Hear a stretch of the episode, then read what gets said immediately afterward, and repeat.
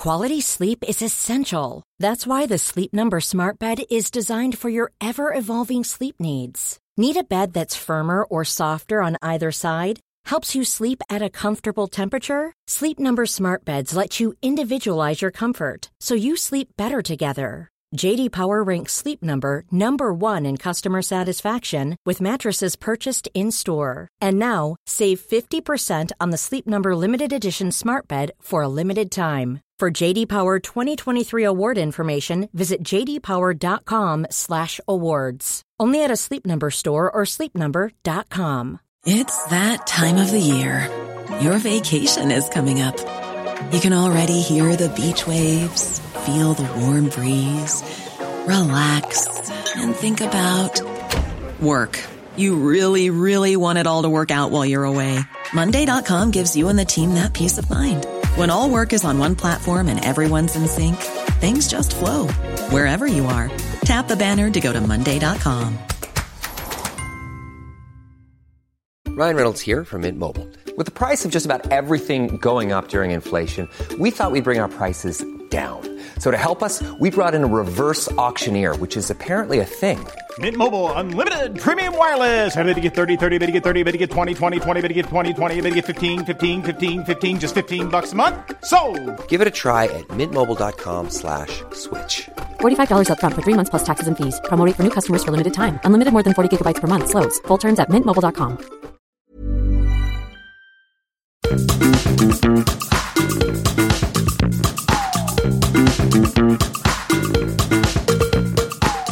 is Reasons to Be Cheerful with Ed Miliband and Geoff Lloyd. Hello. Hello, how are you? Fine. Happy birthday. Oh, thank you so much. I had, I had a lovely birthday, actually. And, and I just want to tell the listeners my podcast co host did the loveliest thing for me. Sent you a text message. Baked a cake, iced my name onto it, put a candle in it, lit the candle, and then FaceTime me and got me to blow out the candle and make a wish. What a lovely thing to do. Who could ask for a kinder, more thoughtful co host? Anything to say, Ed? Yeah. That wasn't me. It was your other co-host. It was Annabelle from the other podcast. But you did, Yeah, you did as you said, you sent me a lovely text message. I know. Okay. I, that was, It was- it was I, very I can, thoughtful I, of you. I can see a mark down. I, I did say, I did say that the big present was coming later after lockdown. My wife said my present's coming after lockdown. She said delivery date of the 1st of June was the earliest you could get. Well, at least I'm in good company. Um, so, uh, how's your week been otherwise? It's it's been good. I mean, it was it was the the birthday's the thing that I remember mainly from it because all the days sort of blur into one. But um, yeah, it was it was nice. We had some food delivered. She let me watch one of my favourite films, which is have you ever seen a film called We Are the Best? It's a Swedish film. All right. No. Oh, it's great. It's about um, some teenagers growing up in Stockholm in the 80s who decide to form a punk band, and it's just a lovely, feel good, funny film. It's Oh, by we are the best. I'll look. Do it's really good. It's by Lukas Moodysson, who you, he did a film called Together a few years ago, which uh, was was really good. He's done a bunch of good stuff, but yeah, that's uh, that's my tip. I'll And look out. I'll, I'll look out for it. How about you? Yep. Uh, my success this week was persuading my, was imposing my tastes on my children and persuading them to watch a film called All the President's Men with Robert uh, Redford and Dustin Hoffman about the Watergate saga, um, which they quite did you, enjoyed. how did you manage that? Well, it is quite exciting. It's quite sort of fast paced, mystery, thrillery because it's Once you're into they, it, but but how did how did you get them to sit sit down in front of all the presidents? Well, we have this thing called family viewing, which is supposed to not be things that are just for the children. Um, and so it's, I sort of, I kind of peddled it to them in family viewing. And actually, you know, it was sort of mixed, but one of them really liked it. One of them liked it enough, good enough. so They maybe thought the ending, they, I thought the ending was a bit rubbish because it ends well before Nixon resigned. So they were annoyed about that. well, maybe maybe they will grow up to be um, renowned journalists Woodward and Bernstein, yeah. inspired by that film. Um, should we talk about what we're talking about this week? Yes, this week we're talking about what corporate bailouts should look like. Uh, governments around the world already uh, in this crisis, we've seen unprecedented measures to deal with the economic fallout from coronavirus. But hardest hit sectors, they are likely to need further government support. This includes airlines, of course, uh, we've read so much in the news about travel companies, other whole industries. So we're going to be asking what conditions should be attached to this support, uh, and also asking whether governments should take an equity stake in bailed out companies, as happened with banks following the 2008 financial crisis. Uh, so we're going to be hearing from Denmark, where MP Rune Lund will be telling us about the conditions Denmark has attached to corporate bailouts. Um, interestingly, this includes preventing money from going to companies based in tax havens. And uh, we're also going to hear from Adrienne Buller from the think tank Commonwealth and uh, friend of the pod, economist Mariana Mazzucato, about why they think the government should use bailouts to help to tackle the climate crisis and transform the economy. And then we'll be talking to former table tennis champion, Times columnist, best-selling author Matthew Syed and his new book Rebel Ideas is about how diversity can help solve some of the world's trickiest problems and it's a really fascinating conversation. What's your reason to be cheerful this week? My reason to be cheerful is that we've got a dog. What? What? It's a fictional dog. Ah. What, we've, what we've basically worked out, and, and, and he's called Chutney.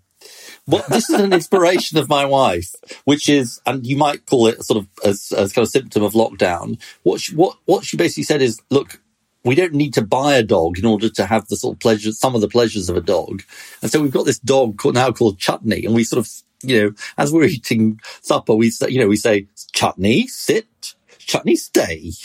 Good boy. So we can do all of the things without the like picking up the poop, uh, you know, having to do the walk, um, and all of that. It's, it's honestly, it, it is absolute genius. Are, are you guys okay? Yeah, yeah. we, we haven't quite decided what chutney looks like. There's a there's a family debate going on about chutney uh, and what chutney looks like. Um, and when we were when we were going for our state sponsored walk the other day, and I, I did talk, talk to a couple of our neighbours, and I sort of one of you know, both of whom had dogs, and I said, "Oh, actually, we've got a dog now, but it's like a fictional dog. It's Chutney." They did look both look at me in a slightly peculiar way, actually. You should get. Do you remember those novelty dog leads that were just sort of an empty collar on the end of a lead? Do you think I might be going a bit That far? might, might be a step too far. Yeah, yeah. But basically, Chutney is now part of our household. Is he a good boy? Definitely. We're having trouble making him sit to when before he has his snacks, but How, how's the toilet training going? like like a dream. well, what's your reason to be cheerful? Well, you know, when usually and in, in normal times you're here in my attic with me, and behind you are many, many bookshelves full of books about the Beatles. Yeah. I'm reading a new book about the Beatles, which is Wow. so good. I'm, you know, and any spare minute I get, you know, if, if, if it's just a trip to the loo or something to do a couple more pages, it's brilliant. And I don't generally just buy biographies of the Beatles anymore because, you know, I've got all these books, but, um, it's by Craig Brown, the satirist, who has written for Private Eye forever.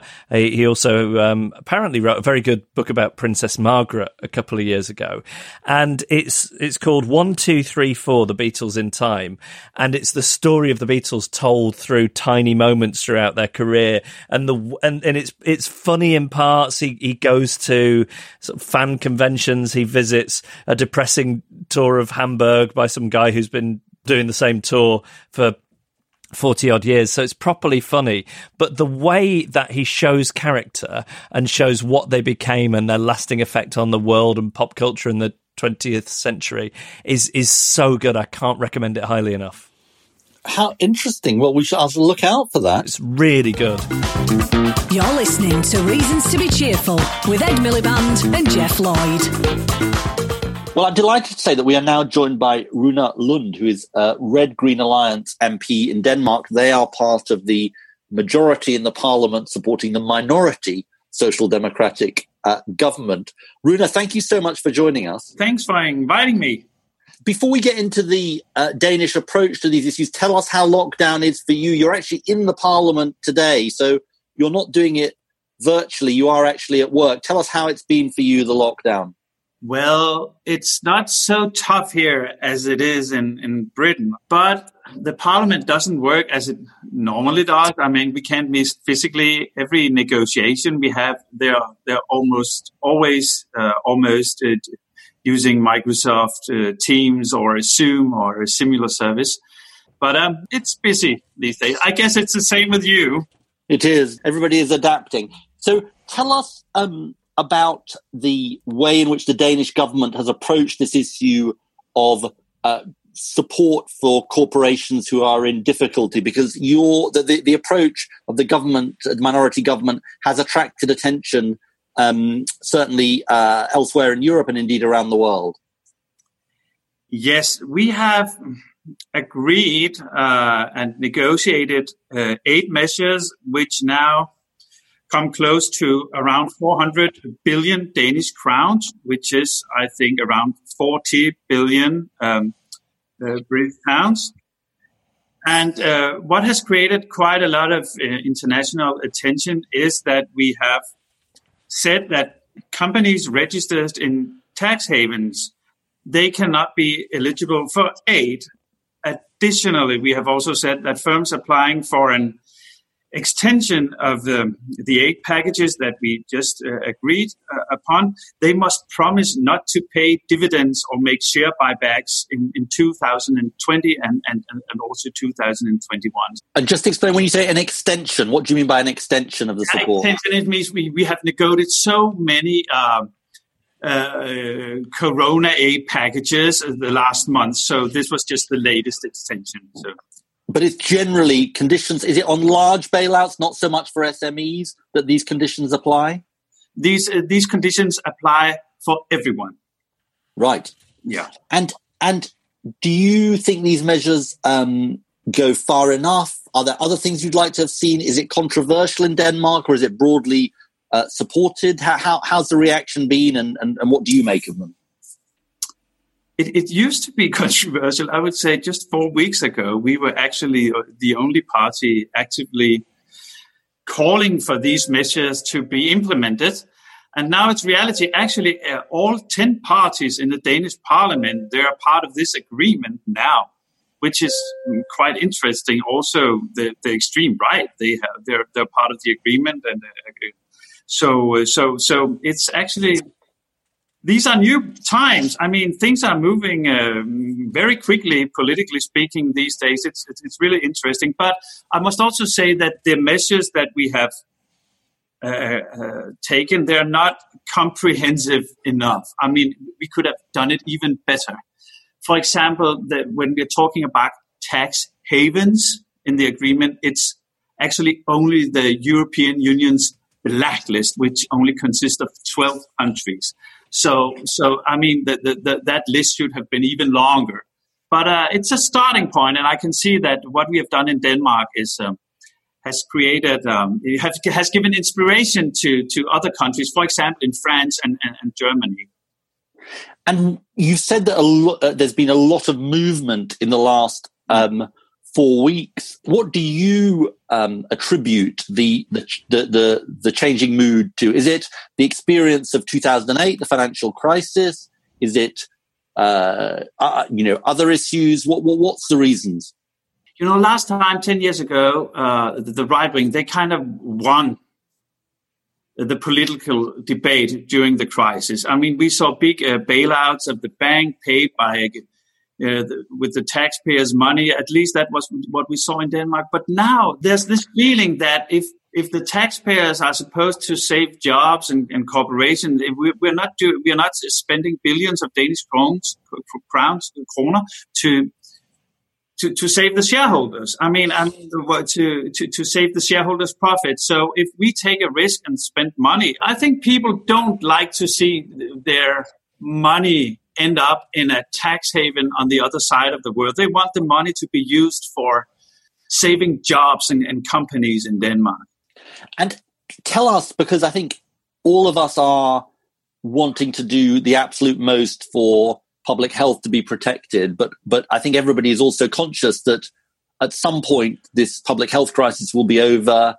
Um, there'll be big uh, economic uh, consequences, but there, and there'll also be uh, significant uh, deficits and debts. Where is the debate around the economic sort of recovery and and what comes afterwards? Where is that debate going in Denmark? In Denmark, that debate is going uh, pretty much in the in the direction that we need to tackle this crisis by investing in combating climate change. And so many initiatives that we can that we can um, uh, finance, so many actions we can take to combat climate change. For example, green transportation, and and and and uh, uh, putting up, investing in even more wind turbines and and, and initiatives like that. So the, the the green transition of our economy uh, is, is very much seen as a very central part of our way to to to to to, to tackle and uh, an economic crisis, and that's not just my party. That's actually also right wing parties in the Danish Parliament. Well, Rune, I, I feel very bad that we've um, we've interviewed you at uh, around four o'clock Danish time. We've probably kept you from your um, uh, family and your children. It's not very family friendly and not very Danish. But but thank you so much for joining us. I, am really happy that you invited me to join you. It was a uh, it, it's been a pleasure. And here to talk about how government should approach bailouts, we have Adrienne Buller, who is a senior research fellow at Commonwealth, a think tank working on democratic ownership. Adrienne, hello. I wondered if you could start by talking to us a little bit about just the situation at the moment and why specific companies and sectors are calling for further bailouts in response to the current crisis. Yeah, absolutely. So, I mean, I think it goes without saying that this is, you know, absolutely unprecedented in terms of the kind of economic crisis we're seeing as a fallout from what's sort of a mandated uh, hibernation of the entire economy. Um, we've had fairly unprecedented uh, measures introduced so far to help businesses. So for smaller businesses, um, sort of the coronavirus interruption loan scheme, and then for larger corporations, a different sort of financing mechanism that they can access. Um, and it's on a massive scale, but almost immediately you had certain industries that will be hardest hit, like airlines are a really good example, um, immediately sort of claiming that it won't be enough uh, to sustain them through the crisis. It's just not enough in scale. Um, there's also been problems in terms of businesses actually being able to access the schemes. Um, sort of they're delivered through uh, high street banks to smaller businesses, and that's created a lot of problems for people actually gaining access. So you have groups sort of lobbying for sort of more favorable terms and, and alternatives that could support them through. And, and, those those fa- more favourable terms, I mean, they could they could come in the form of a different type of government loan, or they could come in governments taking equity stakes. Yes. And I'm interested to hear your thoughts on whether there should always be conditions on both those loans and equity stakes. And, and if so, what sort of conditions should those be? Um, yeah, so I think definitely um, if we're going to be providing loans, absolutely there should be conditions. Um, and I'll get to the sort of equity stakes bit in a minute as sort of a distinct point because that's something that we at Commonwealth work on a lot. Um, and absolutely, I think um, anytime we're providing loans, um, we shouldn't just be sort of providing no strings attached cash to companies in particular that you know, while this is an unprecedented crisis that you couldn't have expected most businesses to anticipate, you know, corporate behavior over the past decade and, and even preceding that a little bit um, has has sort of created a greater and greater vulnerability. So, providing emergency loans should always come with sort of asks um, to you know, create greater resilience in the long term um, to prevent us needing to sort of take on this kind of burden in the future. But our position at Commonwealth is that rather than just loans, even with sort of strings attached and then conditionalities, so for airlines, people have called for loans to be attached with decarbonization targets, for example.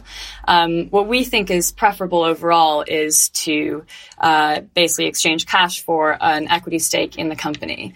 Um, that's been floated by some companies themselves, but sort of imagining that equity stake as being temporary. Whereas we would see the ideal situation in a lot of cases as being taking a permanent public stake stake so that you can not only sort of grow public wealth and treat the government as an investor that gets to reap benefits as well as sort of helping uh, when businesses incur losses, um, but it also allows you to drive a shift as a stakeholder uh, in corporate behaviors. So, looking at things like decarbonization targets, at raising wages, um, at sort of decreasing the massive uh, gap between executive pay and pay for workers and, and all those sorts of goals. Um, and taking a permanent equity stake um, enables you to do that while also allowing uh, the public to sort of recoup some of the costs that will uh, occur from sort of all of the bailouts of companies that we're currently doing. Is part of your argument, Adrienne, that um, if government is taking a risk with a an, a, a big investment that it should get some of the upside, at least in certain cases. Yeah, absolutely. So I think you've hit the nail on the head there. There's sort of a, a you know two pronged expectation of what private investors are entitled to as investors, which is, you know, they take on a risk um, and are therefore entitled to gains in good times. And, and what government is expected to do, which is sort of the reverse, which is, you know, this idea that we shouldn't be allowed to reap any benefits from investing, but that we should be expected to socialize losses um, whenever times get tough for businesses. And to those workers who are very understandably worried about their immediate situation and the potential survival of their company, what would you say to people who said, well, you know, this sounds sort of okay in a in an ideal world, but actually this is a sort of burning platform. We just need to get money into these companies to save the workers' jobs. Yeah, and I guess um, I guess the key there is that you know we've already decided on a massive loan program, but there's there's no reason that that had to be the you know the most expedient or rapid way of doing this. Um, you know, the U, the U.S. government, for example, is offering an alternative of cash for equity stakes. It's just as easy to do for businesses as a loan. It's just we've chosen uh, to pursue sort of the loans route. So there's nothing really preventing us from doing this when it comes to just the ease and speed with which you could actually pursue this. How do you make sure that um, bailouts don't end up in the hands of shareholders? yeah, so uh, that's a very good question. And then, as it's you know currently laid out, without conditions or without mandating that if you're receiving government support, you can't engage in layoffs, for example, or that you know you can't continue to pay out dividends, then a lot of the support does risk just sort of further ending up um, lining the pockets of shareholders or supporting, you know, executives well. Um, you know, other staff get laid off. EasyJet's a good example of that. Um, they received a 600 million pound uh, loan through the government support system, and and you know, you had executives asking for staff to take two months unpaid leave. Um, so these are genuine risks, um, and again, you know part of that is if you're providing any cash, it should come with firm conditionality, which in the immediate term is, you know, committing to no layoffs, temporarily ending all shareholder payouts. So that's dividends and buybacks. But a public stake, again, in the long term would be looking at, you know, changing corporate behavior more broadly um, to tackle that kind of issue. And, and on long term goals, and you touched on this before when you mentioned the aviation industry, um, how how can these conditions on uh, public equity stakes and, and bailouts help help us in the context of the climate crisis? Yeah, so that's definitely um, sort of the big question here, which is that it's really hard to think about uh, a long term crisis like climate change when you're confronted with something that's so immediately uh, sort of devastating and challenging to deal with. But I think what this crisis has exposed to us is that we have to be anticipating those kinds of risks and doing everything in we in our power um, in handling this crisis to sort of both mitigate uh, the risks of climate change as much as we can, as well as acknowledge that shocks will happen, there will be damage, and to sort of build resilience for when those do those do occur. So airlines are a good example. Um, we can sort of both uh, use conditions or public equity stakes to sort of mandate gradual decarbonization uh, in a way that doesn't involve sort of sudden collapse of the industry, mass layoffs, you know, devastation to all the people and communities that work um, in that industry, um, and sort of do so in a way that's controlled.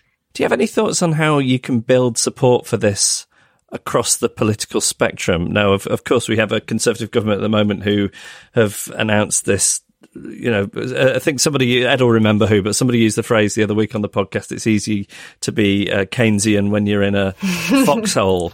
Um, but, you know, tr- traditionally on the right, this, there's a, you know, squeamishness to say the least about public ownership. Um, how, how do you reshape the thinking on, on what you do with these kinds of uh, public equity stakes? Yeah, I mean, one thing I will admit is that I am by no means uh, a political strategist. Definitely more of a abstract policy side. But I will say um, something that I think people find compelling is that you know a lot of what we're calling for in this crisis, in particular, when it comes to sort of cash for equity, is ultimately just common sense. If you are an investor, it's what anyone would expect in taking on a risk in providing someone with cash, you expect to get something in return. So it's not like we're asking for anything that's sort of outside of the norm or standard business practices. It's just that we have such an embedded ideology that state is bad. Um, but I think if you can contextualize for people that, you know, this isn't anti-business. This isn't anti-corporation. This is about, um, you know, bailing out businesses and corporations in a way that bails out the corporation itself rather than the shareholders and its productive generative capacity that's bailing out the workers that's bailing out you know regular people to use that phrase. And i think that does resonate um, even if you know when you use the phrase public stakes or public ownership it does trigger a reaction. But again you know political strategy sadly not my strong point. That's just a, a personal feeling. And and are there other countries you can point us in the direction of who are doing a good job of this um, yeah, I think so. In terms of um, public equity stakes, you know, surprisingly, we're seeing it happening to a certain extent with the Trump administration. So they offered, you know, cash for equity um, in in airlines. Um, so you kind of find it in surprising places, maybe not for the right reasons. Um, and again, um, moves by Denmark and France, for example, uh, to to not sort of provide bailouts to companies with uh, entities registered in tax havens. I think that is a huge, huge step and something that we in the UK should be looking toward. Adrienne Buller from Commonwealth, thank you so much for talking to us. Thanks. It was a pleasure to be here. Well, I'm delighted to say we are now joined by friend of the pod, economist and director of the Institute for Innovation and Public Purpose at UCL, Mariana Mazzucato. Hello. Hello there. And and we're flat we're, we're honoured, in fact, because I know you are advising governments around the world, and here you are uh, advising the Geoffocracy. So I'm you know, deeply honoured by that. Um, who, who who's talking to you then? I mean, everybody, by the sounds of it. So I mean, I'm talking to different governments that I was already speaking to before about economic growth, how to drive it in ways that actually looks more at the directionality of growth, not just the rate of growth. And the idea now is that because this crisis is actually really requiring governments to step up and to inject cash in the economy, how can we make sure that we don't make the same mistake that we made with the financial crisis back in 2008 when government also, of course, stepped up but basically all the money, all the liquidity that was poured into the economy just basically ended up back into the financial sector.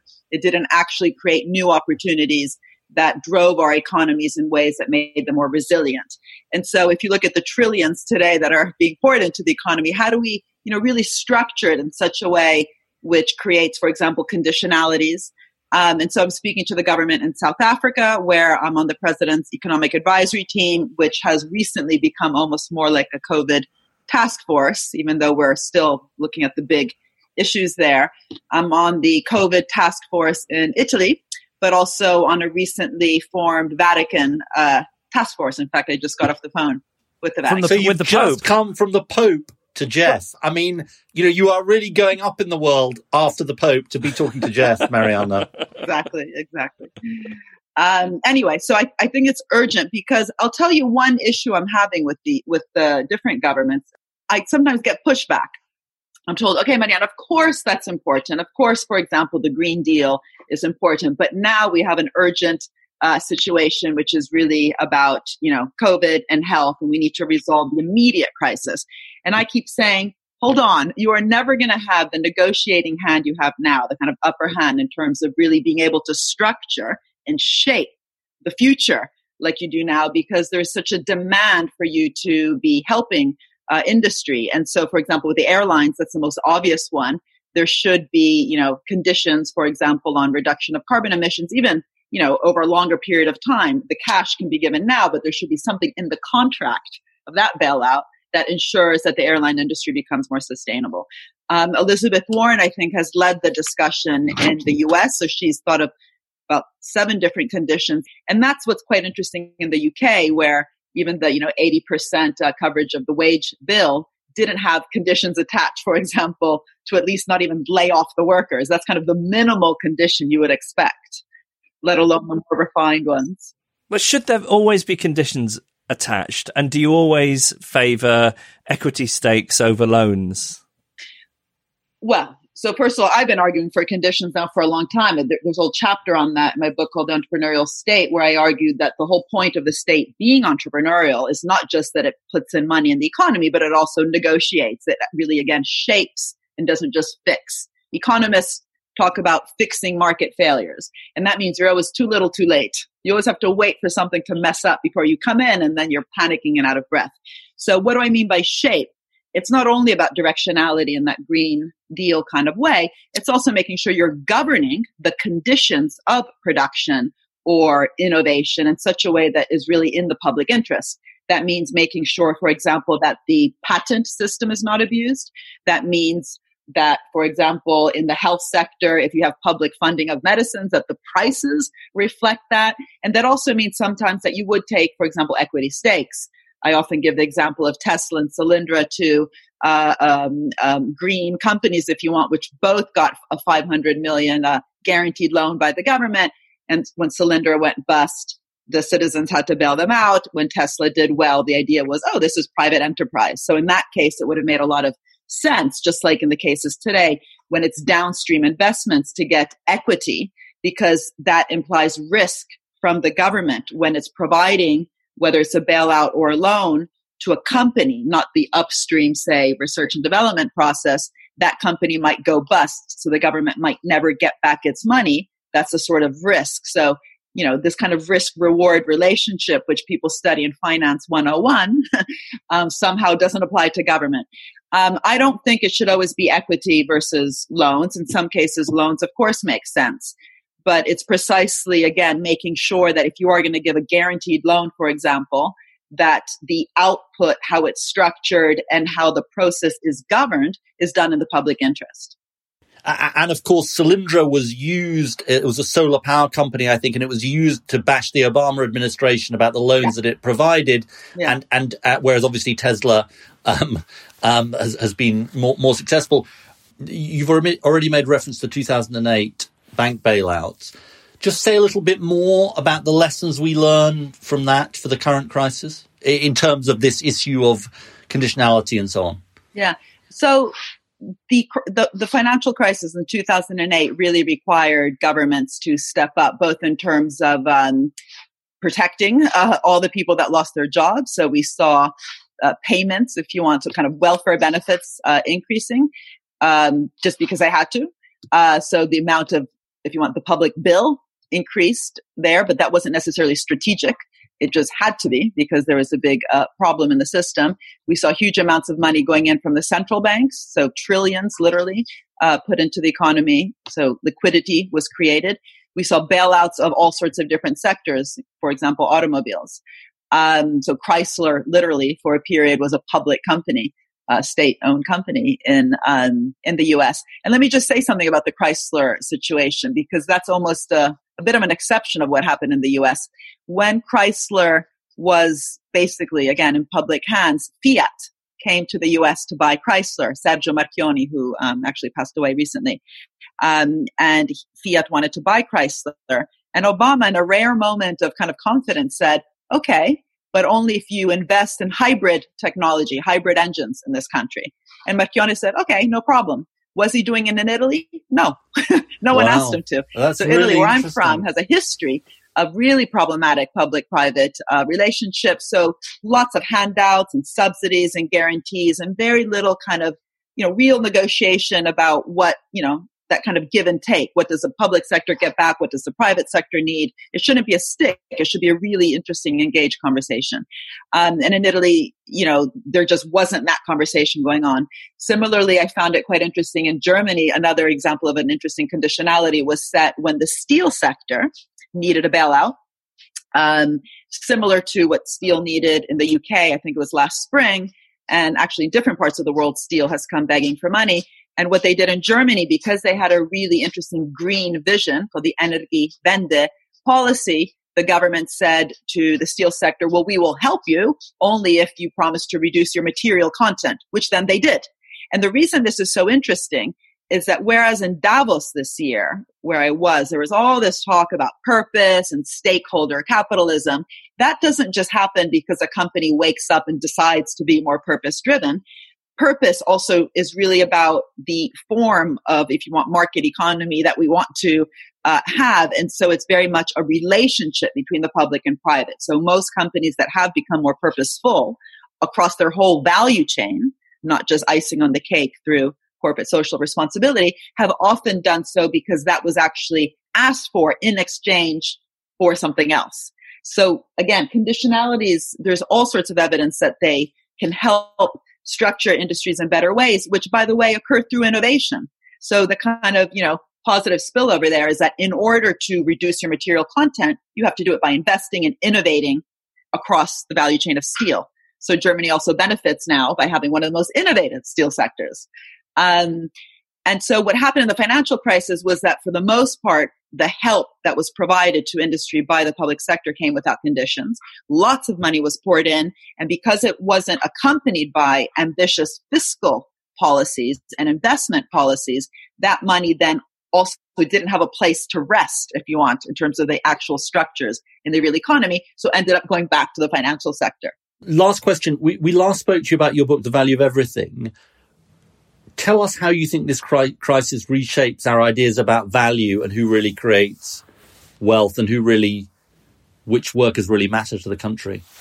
Well, what I think will be very interesting is if this concept of key workers, which is the word used in the UK, in the US, they tend to use more the word essential worker, workers, whether it also becomes a way to frame the economy. So the essential economy, which doesn't mean that we should become completely ideological, you know, like you're not essential, you are. But what does it mean to have an essential economy? What does it mean to structure it around notions of the common good? That was the concept I was just speaking to with the Vatican because they say, you know, we've been talking about the common good for a long time, but it's kind of steeped in morality. We need an equivalent concept in uh, in economics, where of course we have the public good, but it's just seen as a correction for something the private sector is not doing. So I'm really hoping that post COVID that we really learn the lessons about, you know, these workers that were on the front line and that are continuing to risk their lives precisely because we have undervalued that service that they're providing had we you know valued it properly of course they should have their personal protection equipment of course they would have had you know not only stocks of it but we would have had a whole structure of um, health systems around them that could also be much more adaptable in a situation like this. Um, and so it's not just about getting them ready for an emergency, but what does it mean to value that work in good times, not just bad times, and really value also the structures, the social structure, the social infrastructure. We often talk about physical infrastructure, the social infrastructure around essential work and key work. Okay. Well, look, um, Mariana Mazzucato, it's great to talk to you. Um, thank you for sparing the time between the Pope and the uh, President um, of South Africa, and I'm sure we'll see you again soon. Great. Thank you very much.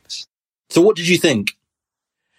I, I, I found it a very interesting conversation. I think with this, sometimes you can look at companies or corporations as being these you know, in inverted commas, evil entities or the people who own them or the, the, you know, the public figures that we think of as being these people who've amassed huge personal wealth.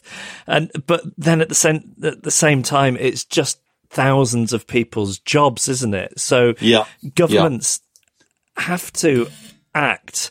And I really liked what Adrienne had to say in that if you were somebody who's investing in a company, you'd have certain expectations uh, and uh, leverage over, over the money in your investment.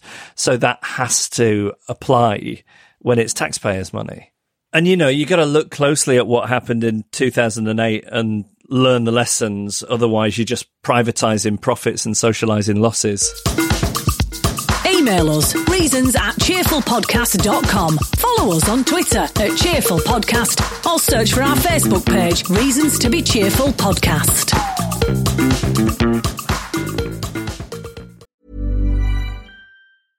This is Paige, the co-host of Giggly Squad, and I want to tell you about a company that I've been loving, Olive and June. Olive and June gives you everything that you need for a salon quality manicure in one box. And if you break it down, it really comes out to $2 a manicure, which is absolutely insane. It's also so easy to get salon worthy nails at home with Olive and June. The difference between how your nails used to look when you did them yourself and now with the Mani system is a complete game changer. The best thing about Olive and June too is it's a quick dry. Dries in about one minute, lasts for five days, and full coverage in up to one to two coats. Visit oliveandjune.com slash perfect Mani 20 for 20% off your first system. That's oliveandjune.com slash perfect Mani 20 for 20% off your first system. Quality sleep is essential. That's why the Sleep Number Smart Bed is designed for your ever evolving sleep needs. Need a bed that's firmer or softer on either side? Helps you sleep at a comfortable temperature? Sleep Number Smart Beds let you individualize your comfort so you sleep better together. JD Power ranks Sleep Number number 1 in customer satisfaction with mattresses purchased in-store. And now, save 50% on the Sleep Number limited edition Smart Bed for a limited time. For JD Power 2023 award information, visit jdpower.com/awards. Only at a Sleep Number store or sleepnumber.com. It's that time of the year. Your vacation is coming up. You can already hear the beach waves, feel the warm breeze, relax, and think about work. You really, really want it all to work out while you're away. Monday.com gives you and the team that peace of mind. When all work is on one platform and everyone's in sync, things just flow wherever you are. Tap the banner to go to Monday.com.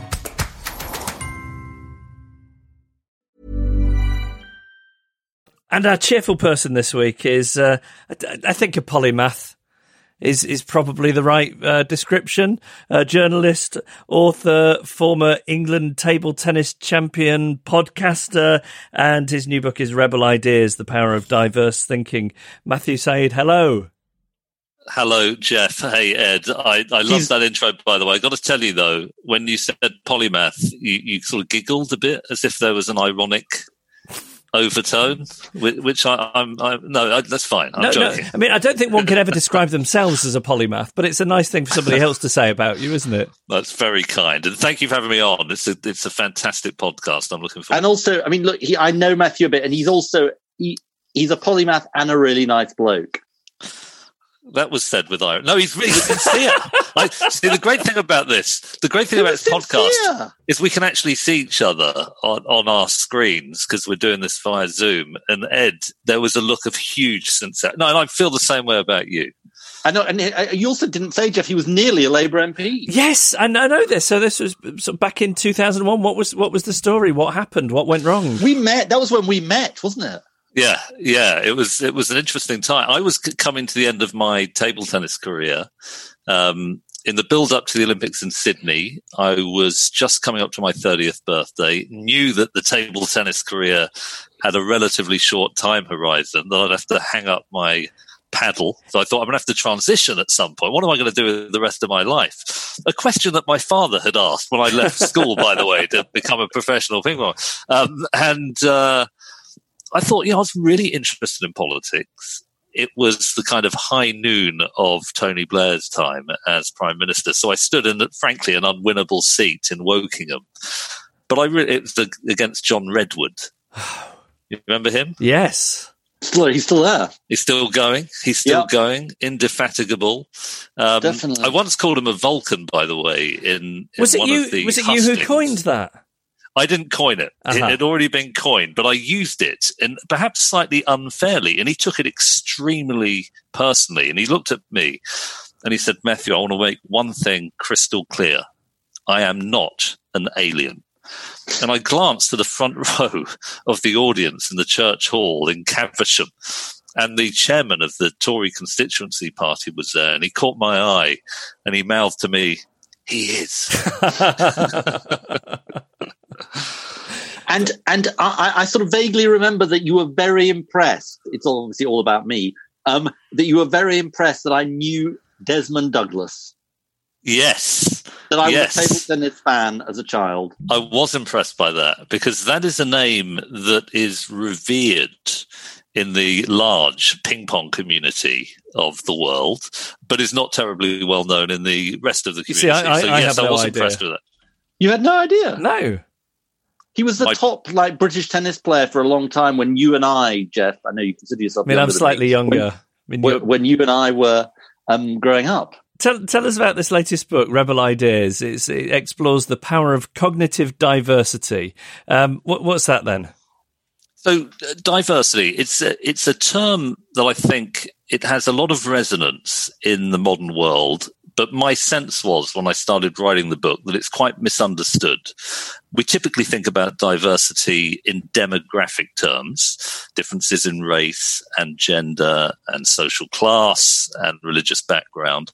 This book focuses a bit more on cognitive diversity, diversity in thought, differences in perspectives and insights and information and the models and heuristics that we deploy implicitly or otherwise to make sense of the world around us. It's worth saying there's often an overlap between these two conceptions, but I think in broad terms, if it's optimized correctly, it can have a massive impact on wise decision making in government and in institutions and in businesses and actually in our own lives.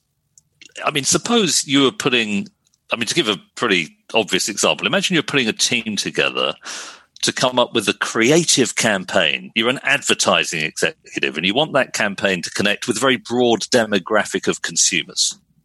And let's say everyone in your team is white, middle aged, middle class, private school educated Oxbridge graduates. Is it fair to say that it is not inconceivable that that team will fail to come up with ideas that will connect with people whose lives are very different from So like own? blind spots, so like blind, massive blind spots. massive blind spots. And you see this, I think, in many political contexts. However, if you're putting together a team to come up with a design for an aircraft engine, uh, the fact that I'm mixed race, I'm half Pakistani, half Welsh, quite an unusual combination.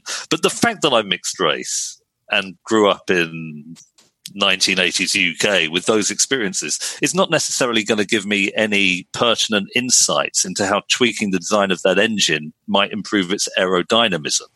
In other words, diversity is terribly important, but you have to map the diversity to the dimensions of the problem you're trying to solve. And at the moment in the world today, that is not done effectively. But by the way, it's not done effectively not just by governments and corporations, but by scientists, by hedge funds, by all sorts of different people.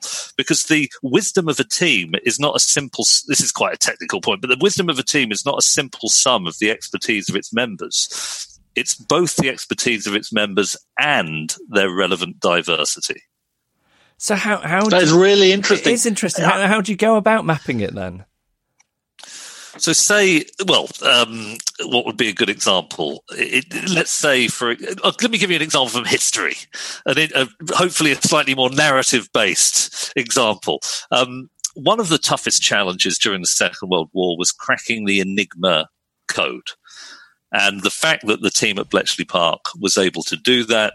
Many historians think that it changed the outcome of the Second World War but broadly speaking, most agree that it shortened the length of the war by two to three years. Now, if you're trying to create a great code breaking team, if you're anything like me, you're thinking number crunchers, great mathematicians, and they did hire great mathematicians, including Alan Turing and others. Um, but on January the 12th, 1942, the Daily Telegraph organized a crossword competition the reader had written to the editor saying the crosswords have got too easy and I can solve them in less than 10 minutes. And the editor was slightly skeptical, didn't think that this was possible in less than 10 minutes under controlled conditions. But he said, if anyone thinks they can, we will make a £100 donation to charity, which was a lot of money back then. So on January the 12th, 30 would be crossword enthusiasts congregated on the newsroom floor in Fleet Street, one of whom was Stanley Sedgwick, who was a lowly bank clerk, and he learned to play the Daily Telegraph crossword on his commute in from the suburbs. And he performed brilliantly, by the way, just over 10 minutes, but he impressed hugely.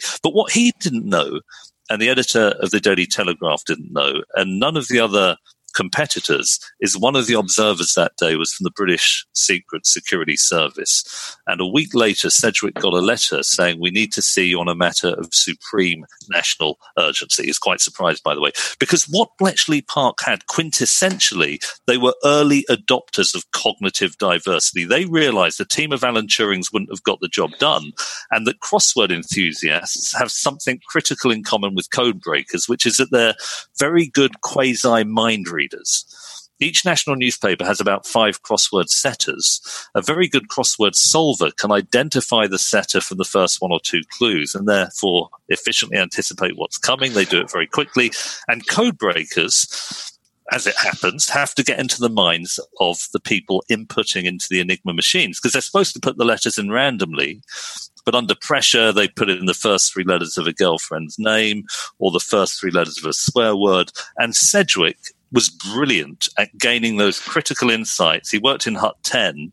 Um, and along with him and Turing and cultural historians and linguists, more than 50% of the people at Bletchley Park were women. There were Jewish cryptoanalysts. What Alastair Denniston, the person who hired the team, did is he mapped the problem found all the relevant insights and therefore got this massive uplift in collective intelligence. Your book was partly inspired, I'm gathered, by your work advising Gareth Southgate on managing the England football team. Uh, is, yeah, is that, uh, we, I'm a big fan of Gareth Southgate. T- t- tell us about that. Yeah, that's interesting. Okay, so it's fair to say that was significant in me writing the book because it was weird when I was brought in to advise him and Philip Neville, the, the England women's coach it's, it was a very eclectic group. There was a guy called Dave Brailsford, who's a yes, cycling coach, yes, and yes, Man- Manoj Badale, who's a British Asian high tech startup guy, and Lucy Giles, who's from the Sandhurst Military Training Academy, and Michael Barber, who's an educationalist, yeah. and um, Stuart Lancaster, a rugby coach. And a lot of football journalists said, This is ridiculous. Why are these people advising on football? You know, Harry Redknapp knows more about football than Manoj Badale. Tony Pulis has forgotten more about football than Lucy Giles will ever know. And that's true. They have a huge amount of individual knowledge, but this is a point about cognitive diversity. Southgate already knows what they know. They were socialized into the basic assumptions of English football, a way of setting up tactically, a way of recovering, uh, what kind of a diet. And so what you get in that situation is people agreeing all the time they're becoming more confident about potentially gravely flawed assumptions. The interesting thing about this group is when Brailsford says something that no one else in the room knew about how, I don't know, big data sets can improve personalization of diet and cycling. That's when you get the. the what did you bring to it, Matthew?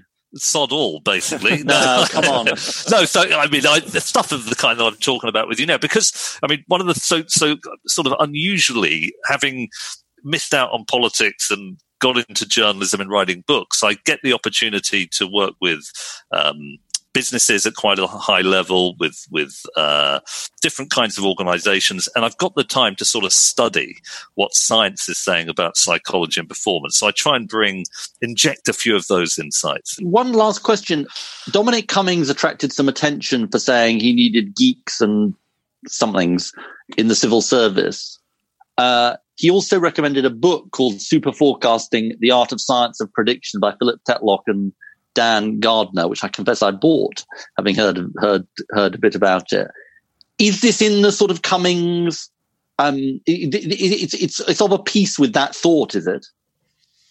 Oh yeah, absolutely. So Cummings, as it happened, followed me on Twitter about a week before sending out that tweet. I think he had read the book. He took one line from it, um, but it takes a bit of wisdom to know how to optimize properly.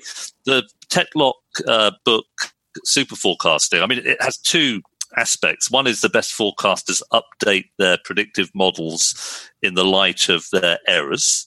So, in other words, they're highly adaptive. But absolutely, the, the other key thing is they're also um, capable of thinking in a diverse way. They use a lot of different lenses, heuristics, and tools to improve their forecasting. So, yes, it's it's uh, it fits into that that terrain.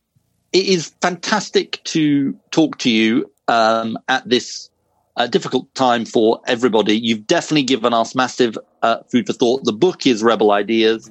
Thanks so much for joining us. Thank you. Reasons to be cheerful with Ed Miliband and Geoff Lloyd.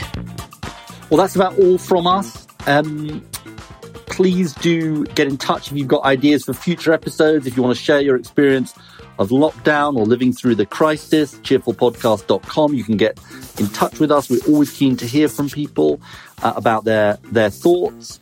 And also, you can find a lot more information about the um, subjects we covered on this week's episode and previous episodes on our website. Thanks to our guests, Rune Lund, Mariana Mazzucato, and Adrienne Buller. Uh, thanks also to the brilliant Matthew Syed for telling us about his new book. Emma Caution produced our podcast with backup and research by Joe Kenyon and Joel Pierce. Ed Seed did our music. James Deacon did our idents. Gail Lofthouse is our announcer. And our artwork is done by Henry Cole. Well, I'm off to take Chutney for a walk. what about you? I'll tell you what will be worrying if Chutney goes missing and you start sort of sellotaping signs to the neighbourhoods and uh, to the lampposts in your neighbourhood. That's when That we've got to be- start worrying about you. That would be worrying. He's been birthday boy. Happy birthday to you, Geoff Lloyd. He's been digging his way out of a hole, and these have been Reasons to be cheerful.